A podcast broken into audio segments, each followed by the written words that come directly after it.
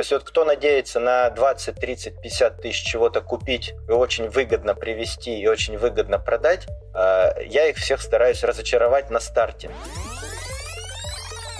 полными 40-футовыми контейнерами мы возим. Если их пересчитать на ставку карго, то получается, что через карго в два раза дороже, чем в белую возить. Если захотят, закроют за три дня все начерто. Пока не закрывают,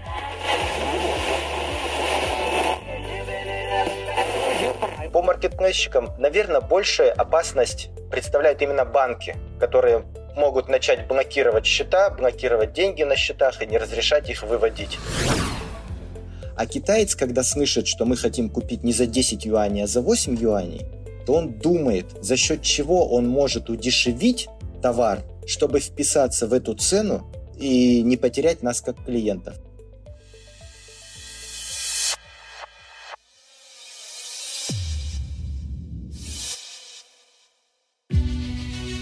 Всем привет! На связи Дэн Ветренников и это подкаст «Логово продавцов».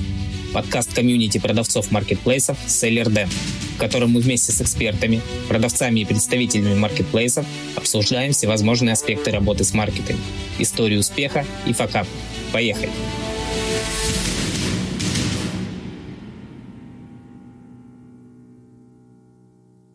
Сегодня у меня в гостях Андрей Коган. Андрей помогает предпринимателям а, с заказом товаров из Китая. Андрей, привет. Привет.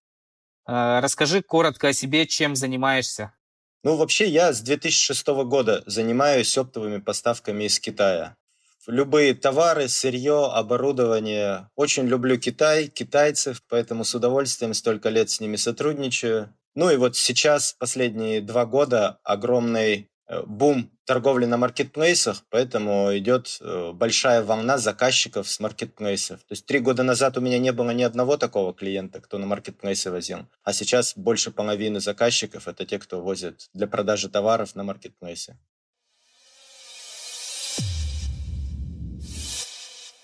Глава 1. Первый шаг. Вот давай поговорим с самого начала для, скорее всего, я так думаю, большая часть твоих клиентов, э, которые приходят с маркетплейсов, вообще ничего не знают о том, как заказать товар из Китая. Да, что это такое, какие сложности. Вот давай начнем с этого. Вот представим, что я твой клиент, и я первый раз э, хочу заказать э, товар с Китая. Я примерно увидел на Алиэкспрессе какую-то игрушку, которая мне понравилась, у которой много продаж, и вот хочу, чтобы ты помог мне сделать так, чтобы эта игрушка там по хорошей цене очутилась э, у меня на складе. Вот что нужно для этого сделать? Первый вопрос, который я задаю, это на какую сумму планируем ввести товар. Почему-то на разных курсах, обучающих торговле на маркетплейсах, рассказывают, что можно начинать работать с 20-30 тысяч рублей. Не знаю, как это может получиться. Я всем говорю, что если партия товара из Китая меньше, чем, ну, скажем, 200-300 тысяч, то все накладные расходы, все организационные расходы сожрут всю вашу прибыль. То есть вот кто надеется на 20, 30, 50 тысяч чего-то купить и очень выгодно привести и очень выгодно продать, а, я их всех стараюсь разочаровать на старте. Вот. Ну, а дальше следующий вопрос. Как везем? Есть ли у вас наличные? Готовы ли вы для, для минимизации расходов платить за товар наличными, платить за доставку наличными, и тогда мы везем разными путями, которые у нас здесь в простонародье называются карго. Это то, что, ну, как бы мимо таможни едет. Глава 2. Складчина.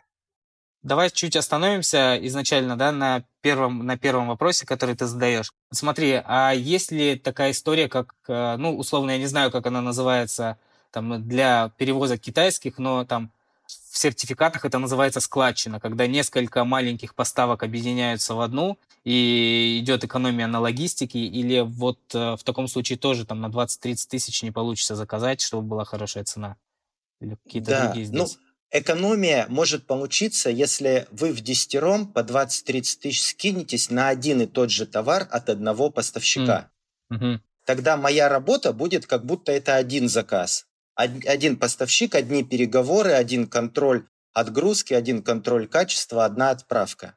А если вы в десятером скинетесь по 30 тысяч и закажете каждый по 2-3 товара от совершенно разных поставщиков, то объем моей работы от этого не сложится и не суммируется. Я всю эту работу для каждого отдельно, по каждому заказу, по каждому поставщику отдельно вынужден буду делать. И никакой складчины тут не получится. То есть в итоге, да, сэкономить э, тогда не получится. Да, да. Глава 3. Белая и серая доставка. Хорошо, э, давай ко второму вопросу. Э, ты сказал про карго, э, но, насколько я знаю, существует там, если глобально смотреть, два способа доставки, да? Доставка в белую и карго. Правильно я понимаю? Да, да. И если, ну, давай тогда поговорим, остановимся на этом вопросе. Чем они отличаются, какие там плюсы, минусы, риски есть у каждого из этих способов? Ну, если коротко, как карго работает. Товар везется не напрямую в Россию, а везется в Армению, в Киргизию, в Казахстан или в Белоруссию. Там по минимальным ставкам э, с максимальной дружбой с таможней, с минимальными расходами как бы растамаживается, а потом из этих стран въезжает в Россию как бы внутри евразесовский товар, не подлежащий таможенному контролю. И за счет этого получается экономия относительно белых поставок. То есть если бы карго не было заметно дешевле, чем белые поставки, то оно бы не существовало в принципе.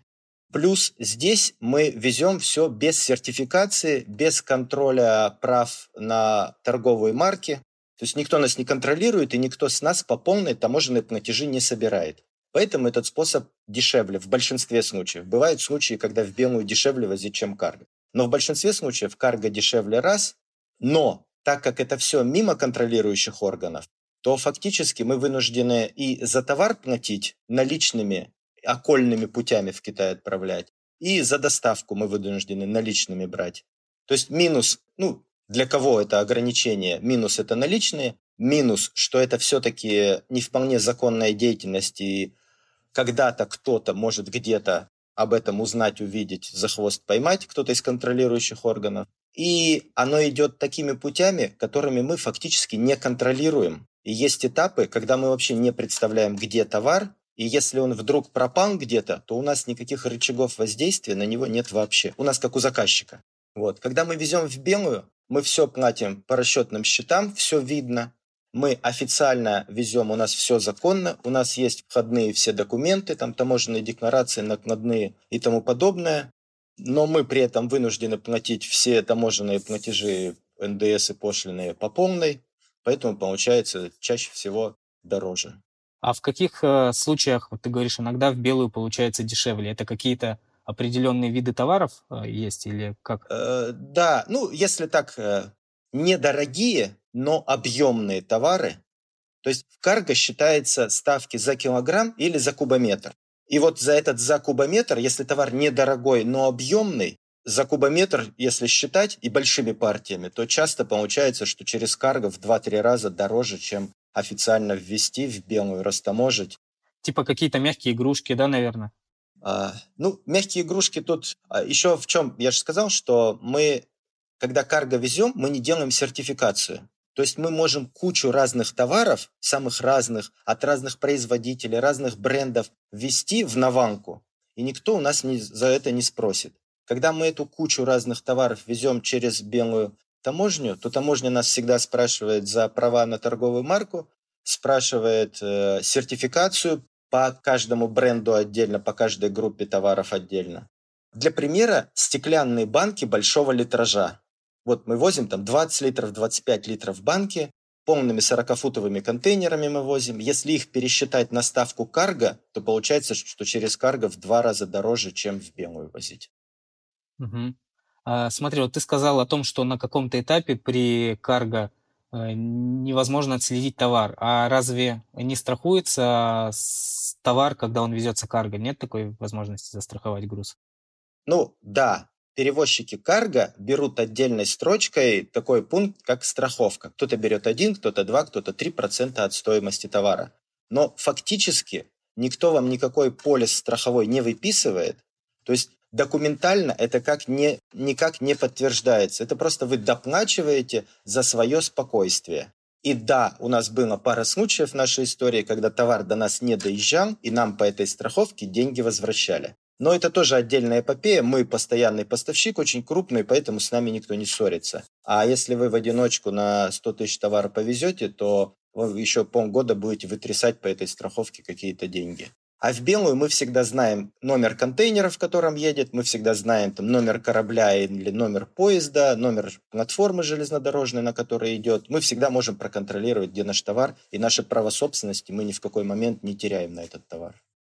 А какие еще проблемы могут возникать у клиентов, э, которые используют серую схему? Какие-то кейсы, может быть, из личной практики, из, э, вообще, в принципе, из практики?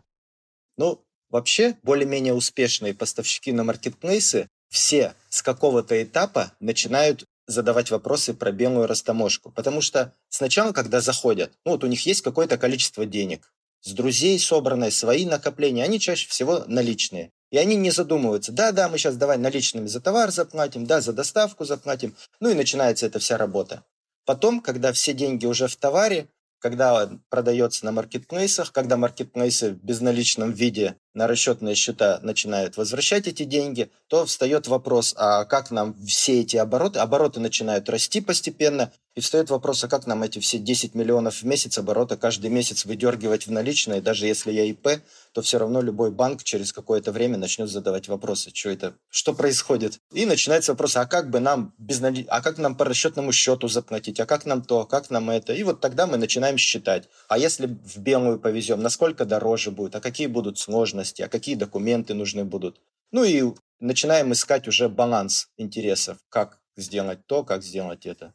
Вот, наверное, основной вот этот вот момент. То есть тот, кто заметно растет, у него в какой-то момент все равно возникает этот вопрос. Угу. А, я слышал о таком, что карго собираются отменять. Э, есть какая-то информация? Ну, не то, что отменять, а запрещать и больше контролировать эту историю. И слышно ли что-то вот от, у профессионалов об этом? Черт тебя знает. Но оно существует сто лет, и такое ощущение, что будет существовать еще сто лет. Да, правоохранительные органы периодически пытаются, ну, в принципе, все же открыто, все все видят, все все знают, все знают, куда все эти товары приходят в Москве, где они выгружаются. Э, вот все эти покупатели приезжают по очереди за всеми этими товарами, вот все эти товары на маркетплейсах продаются. То есть, в принципе, история прозрачная. Хотя, если захотят, закроют за три дня все начерто. Пока не закрывают, кто там реша... принимает окончательное решение, я не знаю. Когда он примет это решение, я не знаю. Ну, я так понимаю, что это всем выгодно. Пока все это работает, все это выгодно. Ну, кроме государства, наверное, да, потому что налоги, получается, не платятся. Не существует же никакого отдельного государства. Есть конкретные люди при конкретных должностях. Я так понимаю, пока их карманы наполняются в достаточном количестве, ну вот мы пока работаем. Мгм. А наблюдаешь ли ты, может быть, тенденцию того, что там с течением времени все больше людей переходят на белую схему? Или это вот конкретно там каждый продавец на каком-то этапе для себя принимает такое решение? Но общая тенденция, да, общая тенденция началась, когда начался контроль НДС, 14-15 год. Но к поставщикам на маркетплейсе это э, мало отношения имеет. То есть крупные компании, да, с 14, с 15, 16 года сильно озаботились тем, чтобы, ну, как-то обеляться в какой-то степени. До этого времени все работали вообще кто как хотел. По маркетплейщикам, наверное, большая опасность представляют именно банки, которые могут начать блокировать счета, блокировать деньги на счетах и не разрешать их выводить. Вот это вот ограничение. Да, есть еще какой-то финмониторинг, который якобы за всем этим следит, но чтобы к кому-то лично какой-то конкретный финмониторинг пришел и какие-то конкретные вопросы задал, я не слышал. Всегда это через банк. Всегда банк от лица государства начинает задавать вопросы, начинает блокировать счета. Вот. И тут вот это именно история объемов снятия денег со счетов, наверное, основное ограничение на данном этапе. Глава 4. Поиск и закупка товаров. Хорошо, давай вернемся к неопытному э, продавцу маркетплейсов. Ты задал ему первый вопрос, задал второй вопрос по способу доставки э, в белую либо карго. Дальше, дальше что, какие вопросы ты задашь? Все, какие конкретно товары, в каком конкретно количестве. Тут позиция такая, чем больше товара мы покупаем, тем лучше у нас цена от поставщика, и тем лучше у нас цена на логистику. Сейчас китайские агрегаторы поставщиков, такие как Alibaba и 1688, отлично работают поиск по фотографии. Поэтому мы просим хорошую фотографию того товара, который нам нужен. И все, дальше уже ищем конкретного поставщика, конкретного товара. Дальше уже смотрим, ну, у кого какие цены, у кого какие требования по объемам закупок, какие там качество у кого какое. Берем у поставщиков дальше упаковочную информацию, объем, вес товара, как все это выглядит, как это упаковано. И от этой информации считаем итоговую себестоимость для заказчика. То есть заказчику уже не важно, по какой цене в Китае куплено, ну, по большому счету, по какой цене в Китае куплено, сколько там ставка за килограмм, сколько кто за что берет. Если итоговая цена вписывается в планируемую экономику, то мы дальше запускаем поставку. Если не вписывается, то ну, не запускаем. Или ищем другие варианты. То есть правильно ли я понимаю, что там ты и твои ребята помогают в том числе найти лучшую цену, найти лучший товар с лучшими условиями, не просто не просто там так, что человек сказал, вот хочу вот этот товар от этого поставщика, да? Или есть, такое тоже? Есть заказчики, которые присылают конкретные ссылки свои, которые сами все прошерстили, сами все посмотрели, говорят, хочу вот это, хочу вот это, хочу вот это. Ну, не вопрос, хотите, пожалуйста. А кто-то просит вот такой товар, но я не знаю, у кого купить, и я не знаю, по какой цене там. Тогда мы ищем, Чаще всего, если это товары широкого потребления, чаще всего несколько продавцов продают один и тот же товар, даже один и тот же бренд часто продают несколько поставщиков. Смотрим, у кого есть в наличии, у кого какая цена, у кого какие условия. Какие тут могут быть э, подводные камни, либо проблемы у клиентов? Вот, к примеру, если я сам нашел э, поставщика, говорю вам, вот купите у него. Вот в чем здесь, э, какие могут у меня проблемы возникнуть, если я не доверю вам поиск? потенциально? Ну, мы, да, мы тогда в этом случае мы не отвечаем за качество товара. То есть, если заказчик сам выбрал, значит, мы считаем, что такой товар и нужен. Но в любом случае, если заказчик просит, мы его при получении на нашем складе в Китае проверяем, ну, включаем, достаем, фотографируем. Просто если заказчик чего-то, ну, товар можно вернуть, от товара можно отказаться, если в нем какие, какой-то брак выявлен, если какое-то несоответствие тому, что заказывали. Если товар пришел такой, как заказчик просил, а он потом по ходу говорит, ой, а я передумал, мне надо там другой, чтобы был, тогда с этим возникают сложности. А так, ну, в принципе, я говорю, мы, если мы покупаем на внутреннем рынке, скажем, через сайт 1688, мы стараемся покупать вот через сделку на 1688. То есть сам сайт-агрегатор, он как бы гарантирует порядочность и законность взаимодействия с поставщиком. Если с ним возникают какие-то проблемы, если он задерживает отгрузки, если он присылает не тот товар или некачественный товар, то, в общем-то, мы без проблем возвращаем деньги или возвращаем товар, и, ну, тут риска особого нет. Наверное, риск, если заказчик сам напрямую договорился, и договорился, например, мы тоже так делаем, но с поставщиками, с которыми работаем давно и часто. Мы договариваемся, что мы платим не через сайт, а напрямую куда-нибудь на частную банковскую карточку поставщика. В этом случае мы, он экономит на налогах, поэтому делает нам какую-то скидку. Но с другой стороны, между нами получается, что нет этого арбитра в виде сайта-агрегатора. И претензии предъявлять можно только ну, напрямую. Вот. То есть если у заказчика нет с поставщиком прямых, хороших, долгосрочных взаимоотношений, то, наверное, так договариваться не стоит. А так, в общем-то, ну, нашел заказчик сам и нашел. Ну, а, а вот эти сайты-агрегаторы китайские, они хорошо работают как арбитры, то есть они там а, в стопроцентных случаях могут стать на сторону покупателя, если покупатель, ну, реально прав. Или они все-таки, так как они китайские, они на сторону продавцов встают?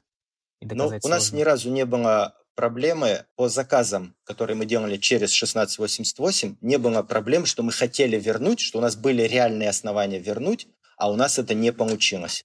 Такого не было. То есть мы все вопросы решали в нашу пользу, если действительно, ну если товар бракованный, или если товар там, ну не того цвета, мы хотели розовый, нам признали зеленый, тоже без проблем возвращаем. А получается ли торговаться с китайцами? Покупать за цену дешевле, чем указано у них на площадке? Иногда получается, но нужно ну, должны быть аргументы. То есть вот это 1688, если мы говорим, это B2B-площадка для внутреннего рынка китайского. Там нет особо завышенных цен. потому что там дураков нет, это китайцы китайцам продают. Они понимают, что их покупатели китайцы точно так же поищут и у других поставщиков купят. То есть там нет цен завышенных в два раза или на 50%. Если мы у одного поставщика покупаем или очень большие объемы, или много разных товаров в нормальном объеме, то в принципе можем торговаться, но тут тоже надо понимать, что разница в менталитете, всем все время рассказываю. Когда мы торгуемся, мы подразумеваем, что мы хотим именно этот товар, именно этого качества, именно в этой упаковке, в этом виде, но за цену ниже. А китаец, когда слышит, что мы хотим купить не за 10 юаней, а за 8 юаней, то он думает, за счет чего он может удешевить товар, чтобы вписаться в эту цену и не потерять нас как клиентов. То есть или без упаковки нам пришлют товар, или без батареек пришлют товар, или он будет на батарейках, а не на аккумуляторах. А, ну, то есть много нюансов э, может быть. Надо понимать, что, ну, как бы, мы же вот здесь, когда на бизнес-тренингах все общаемся, то все рассказывают про стратегию вин-вин. Все должны выиграть. А когда мы хотим купить в Китае, мы почему-то хотим купить капец как дешево, отжать этих бедных китайцев, чтобы они плакали, но отгрузили нам товар, который мы хотим по нашей цене. Так тоже не бывает. Если они не зарабатывают, им тоже не нравится с нами работать. Да, мы всегда торгуемся, да, мы всегда переспрашиваем, а какая цена будет для нас, для нашего большого. Мы всегда им говорим, что наш заказ очень большой, всегда спрашиваем, какая для нас будет цена, но мы чаще спрашиваем, а нельзя не так, что а скиньте 20%, а мы спрашиваем, за счет чего можно снизить цену. И при такой постановке вопроса им приятнее с нами общаться, и они сами могут предложить. А давайте вот без картонной коробки, тогда оно и товар будет дешевле, и меньше места займет, вы на доставку меньше денег потратите. Мы думаем, нам подходит, не подходит. Или, а давайте вот грифель у вас будет там не миллиметр, а 0, о, ну да, не миллиметр, а 0,7 миллиметра. Тогда вот будет еще на 2 юаня дешевле. Подходит, не подходит. И ну, в таком диалоге гораздо эффективнее получается найти взаимовыгодную цену, которая позволит потом еще покупать, еще покупать, еще покупать. И он будет рад нас видеть каждый раз, и мы будем рады у него покупать каждый раз. Ну да, логично. Это и получается история вин-вин. Глава 5. Команда. А, Андрей, расскажи а, немножко про свою команду. Ты говорил о том, что есть э, склад в Китае. Вот кто работает в твоей команде, что это за люди, сколько их, чем они занимаются? Ну, Китай огромный, поэтому и заказчики все разные. Кто-то возит контейнерами по несколько контейнеров, кто-то возит маленькими партиями, поэтому под самые разные задачи у меня в Китае есть несколько партнеров. Как бы слово команда и некоторые употребляют как это наемные сотрудники, кто-то употребляет в каком-то другом смысле. То есть у нас несколько партнеров и несколько отдельных китайцев, вот с помощью которых мы организуем ну, выполнение любой задачи по Китаю. Есть живые китайцы, которые ездят по фабрикам, которые договариваются с фабриками, которые контролируют товар. Есть партнерские склады. То есть, в принципе, мы можем через любой порт китайский отгрузиться, потому что в любом порту мы без проблем найдем себе партнера, склад, который примет товар, который отгрузит товар. Есть внутри Китая вот карго партнеры, кому на склады мы загружаем товар, там у нас свой отдельный кусок склада, на котором мы проверяем товар, переупаковываем при необходимости товар. То есть такое плавающее понятие команды. Под любую задачу собираем исполнителей. Ну, а на стороне клиента, на стороне России ты являешься таким э, окном, через которое, да, через которое клиент э, получает услугу. Да, ну тут много же нюансов. То есть человек должен отдать сколько-то миллионов рублей лично мне в руки, и потом два месяца ждать, что в ответ на это деньги придет. Тут уровень доверия очень важен. Поэтому да, я лицо компании.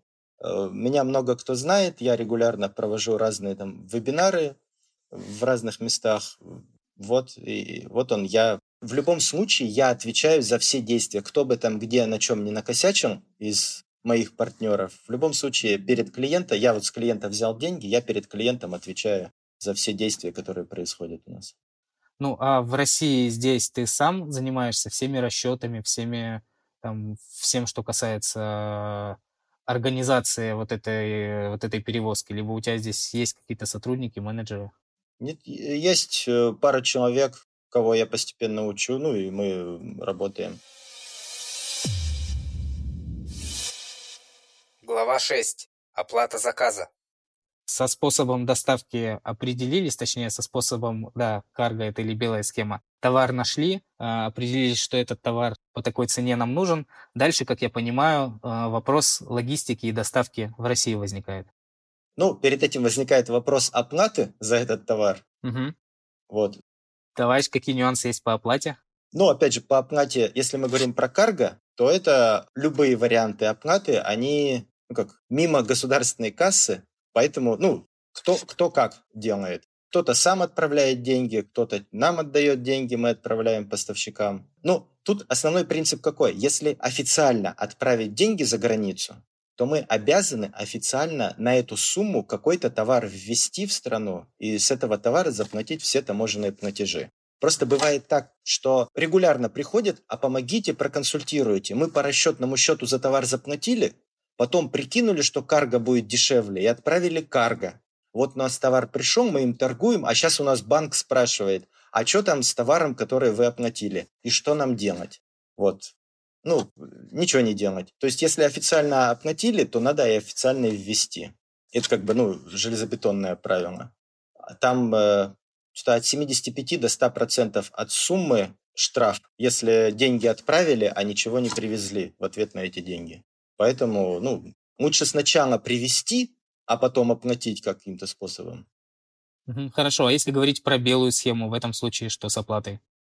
А тут, э, ну, два варианта сотрудничества. Или заказчик сам напрямую заключает договор с китайцами, сам напрямую платит китайцам деньги, товар приезжает на его имя, он от своего имени в таможню подает все документы, от своего имени платит все таможенные платежи и забирает товар. Или есть второй вариант, ну, аутсорсинг внешнеэкономической деятельности, он в наших кругах называется подконтракт брокера. То есть, когда у нас с клиентом внутрироссийский договор поставки, у нашей российской компании с его российской компанией договор внутрироссийский обычный договор поставки, а всю вот эту внешнеэкономическую деятельность мы делаем внутри себя. То есть мы взяли внутри России рублями деньги с заказчика, сами отправили юани, доллары или что угодно в Китай, сами на свое имя привезли товар, от своего имени подали все документы, заплатили все таможенные платежи, и потом от своего имени уже по этому внутрироссийскому договору поставки отдали товар заказчику. Глава 7. Доставка заказа. Хорошо, с оплатой разобрались, э, и теперь доставка. Правильно? До, доставка, да. Спрашивает, а сроки ставки? Сроки от недели авиадоставкой и до ну, полутора месяцев, если это ЖД или ЖД море. Вот. Ставки зависят от объема груза, от количества груза, от типа груза, от объема веса, от соотношения веса к объему. Это если мы говорим про карго. А в доставке в белую там вообще несколько компонентов, и ну, надо считать каждую поставку отдельно. То есть, грубо говоря, либо мы в сборном контейнере покупаем какое-то место, сколько-то кубометров, кубометр 2, 3, 10, или мы отдельный контейнер сами арендуем и сами ну, на полный контейнер груз загружаем. Вот. Часто спрашивают, а можно ли там в чей-нибудь контейнер наш груз закинуть, чтобы подешевле было? Китай, он такого же, ну, почти такого же размера, как Россия. То есть, если у вас один груз во Владивостоке, а второй в Калининграде, то довольно проблематично их в один контейнер куда-нибудь закинуть, чтобы потом в Китай отправить, например. Вообще бывает, просто бывает товар очень тяжелый, но не объемный. И бывает товар объемный, но не тяжелый. Тогда мы их, бывает, что компонуем в один контейнер, засунули, да, и стоимость доставки распилили на двоих. Угу. А если там сравнивать белую схему и карго по времени доставки, то там, железнодорожным, к примеру, транспортом, то оно не особо отличается, то есть плюс-минус одинаково? Ну, по большому счету, да. Там плюс-минус, э, ну, не так, что одинаково, а просто смотря какие пути. Карго вот по железной дороге, оно как едет через э, Забайкальск, через всю страну едет в Беларусь, в Минске там типа растамаживается, из Минска возвращается в Москву. А в Белую по железной дороге можно в контейнерном поезде напрямую из Китая на Москву отправить, и оно приедет быстрее. Ну, вот если так сравнивать. Мы много грузов в Белую возим, если это небольшие грузы, мы в сборных контейнерах везем морем во Владивосток, во Владивостоке проводим таможенную очистку, и оттуда уже по стране рассылаем обычными транспортными компаниями. Ну, и тут уже кто где находится. То есть, по сути, в любой город можно заказать доставку, не обязательно это Москва. Да, ну, в принципе, и карго точно так же работает. Приходит на склад в Москву, и вы здесь даете указание, отправьте транспортной компании такой-то, в город такой-то, и оно все так же уедет. Как бы, ну, да, конечно, у нас логистика не такая чудесная, как в Китае, но, в общем-то, у нас все более-менее работает нормально. По стране можно развозить грузы без проблем. Угу. Хорошо, а, на мой взгляд, мы а, полностью весь процесс охватили или что-то забыли, какие-то нюансы, которые могут возникнуть еще на всем этом? Ну, про сертификацию, наверное, можно, если мы говорим про поставщиков на маркетплейсе, у всех вопрос про сертификацию. Глава 8. Сертификация товара.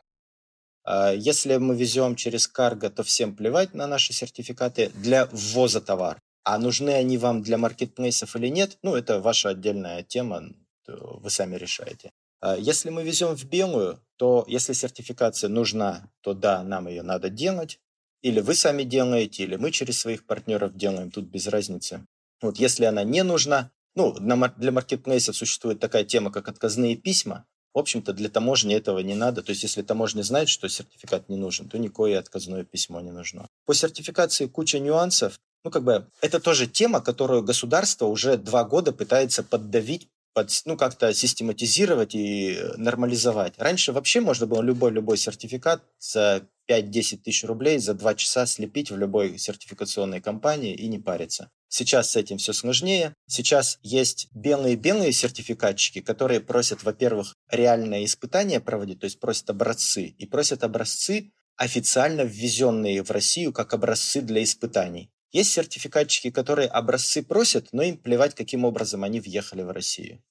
А есть сертификатчики, которые даже образцы не просят, говорят, давайте, чего вам надо, мы через два дня вам выпишем любой сертификат. Тут каждый сам за себя, ну, каждый заказчик сам для себя принимает решение, каким способом идет. Если вы обратитесь, ну, в Яндексе вобьете сертификация такой-то группы товаров, вам выпадет огромный список желающих вам выдать сертификат, обзвоните 10 компаний и чаще всего получите, ну, 7-8 разных вариантов ответов. Нужно ли сертифицировать, не нужно, какой сертификат, какой срок, какая цена. Тут каждый сам для себя выбирает. В принципе, все сертификаты сейчас регистрируются в открытых источниках в интернете видно. То есть, вы, когда вам выдали сертификат, вы всегда можете проверить, он зарегистрирован во всех государственных реестрах или не зарегистрирован. То есть, ну, не бывает такого, что вам выдали сертификат, как автомобильной страховки. Полис есть, а он нигде не записан, поэтому он, ну, не действует. Тут такого, ну, я давно-давно уже не сталкивался совсем уж с липовыми сертификатами. Единственное, декларации соответствия сейчас э, с этого года, с 1 января, кто заказчик, тот и должен сам регистрировать. То есть надо отдельное ЦП делать и отдельно вносить в эти государственные реестры свои декларации соответствия. Ну, такая дополнительная э, небольшая сложность. А так, ну, я всем советую, обзвоните 5 сертифицирующих компаний, спросите у них условия, выберите, которые вам нравятся, и делайте сертификат. Э, у сертификата, наверное, срок действия, ну, важный критерий. На год вы его делаете, на два, на три, то есть сколько времени он вам будет действовать. Ну, а на каком этапе э, продавцу маркетплейсов заморачиваться над сертификатом? То есть на этапе, когда еще он заказывает только товар, либо когда он уже приехал к нему на склад, вот когда возникает такая необходимость? Если мы везем в белую, то нам сертификат нужен уже на таможне. Если к моменту прихода товара на таможню у нас нет сертификата, то нам делают так называемый условный выпуск. Нам товар отдают, но с запретом запускать его в коммерческий оборот, пока мы не сертифицируем. То есть, в принципе, мы можем ввести товар не сертифицированный, провести сертификацию, получить сертификат, показать на таможне, ну и начать им торговать без проблем. Вот. Но лучше мы стараемся заранее делать, чтобы э, не было этих задержек. Если мы говорим про карго, то там при ввозе сертификат не нужен. Когда он вам там понадобится на маркетплейсе, в принципе, сейчас, раньше же тот же Wildberries еще год назад спрашивал у всех, запрашивал у всех сертификаты, проверял их, и он как бы брал на себя ответственность, что раз они проверили, взяли сертификат, значит, они отвечают за то, что товар сертифицирован. А потом они сделали хитрее, сказали, не-не, нам ничего показывать не надо, вот если клиенты запросят, то вы в течение там, часа или двух, что ли, должны предоставить свой сертификат. То есть многие поставщики на маркетплейсе вообще без сертификатов на свой страх и риск торгуют в надежде, что у них никогда не запросят сертификат, и он им не понадобится. Ну, тут каждый для себя решает. Есть товары, которые реально могут быть опасными для здоровья, какая-нибудь косметика, ее я бы лично, конечно, сертифицировал, ну, проверял, насколько она безопасна для человека. А есть товары, которые, там, носки какие-нибудь, да на черта их сертифицировать. Ну, то есть вреда здоровью реального они все равно нанести не могут. И тут уже, ну, на вашу совесть, нужно вам сертификат, не нужно сертификат. Вот, каждый сам решает для себя. Хорошо, Андрей, э, у нас время уже подходит к концу, и последний традиционный вопрос, который э, я задаю это твой совет, э, который ты можешь дать э, продавцам маркетплейсов, которые решили, что хотят заказать товар в Китае? Ну, Китай – это мощнейший инструмент для уменьшения своей себестоимости, то есть для увеличения прибыльности торговли на маркетплейсах. Но пользоваться им можно ну, с определенных объемов. То есть не надо мелочиться. Если вы собираетесь играть по-крупному, то идем в Китай, и играем на хороших партиях, получаем хорошую цену, получаем хорошую себестоимость, и вы получаете хорошую прибыль. А на мелких партиях, ну, нет смысла особо заморачиваться, только потратите огромное количество времени, нервов, денег и никакого удовольствия. Вот. То есть, если идти в Китай, то только по-крупному. Мой совет. Хорошо, Андрей, спасибо, спасибо за совет, спасибо за интересный разговор. Я думаю, он э, будет достаточно полезным как для тех, кто только начинает свой путь на маркетплейсах, так и тем, кто уже продает, но там, не знает всей тонкости работы именно с Китаем. Спасибо, Андрей. Спасибо.